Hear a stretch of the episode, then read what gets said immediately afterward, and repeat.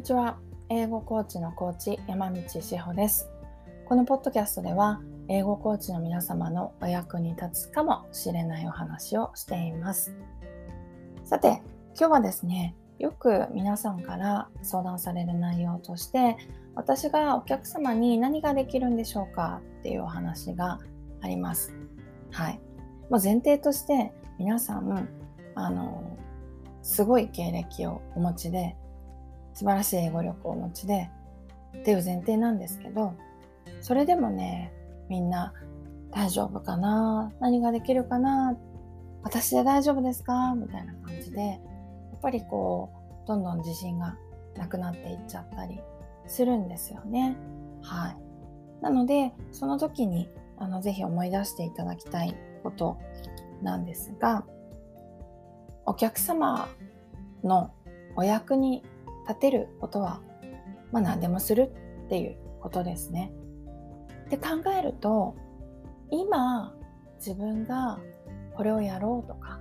これができるかもしれないって思ってることって実はほんの一部分でしかないのかなと思います。実際に自分の理想のお客様を今だったらね画面越しで目の前にお顔を拝見しながらお話をする。その時に初めてあこの方に私はこういうことを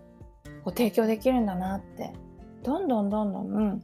アイデアが湧いてくる状態になったらいいなと思っています。もう皆さんの経験とか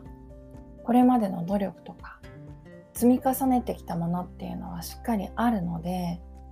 そこがお客様を目の前にした時にスルスルとスムーズにアイディアとして出てくる。そういう状態でいてほしいなと思っています。なので今何ができるのかなって考えるのがもちろん大事なんですよ。それが準備なのであのその準備をしておくっていうのはすごく大事であの明確にこう文章にしてちゃんと発信したりとか、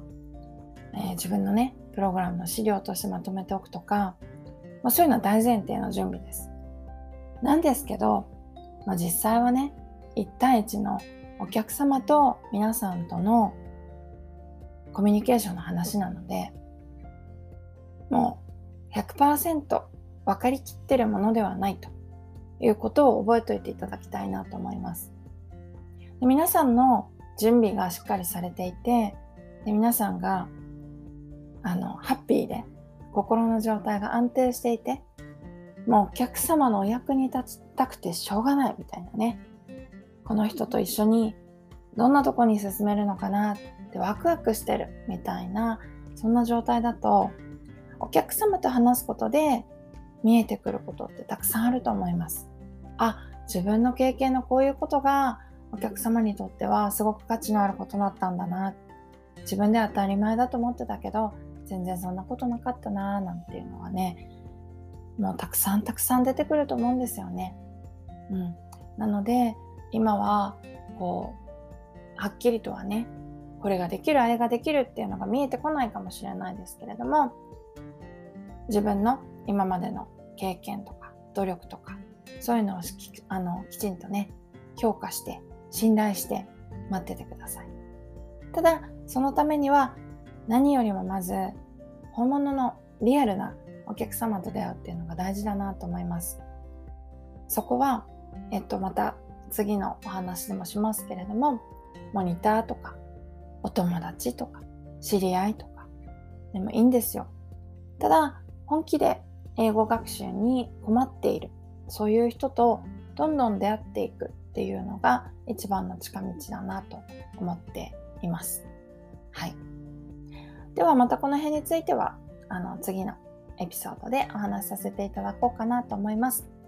今日も聞いてくださってありがとうございます。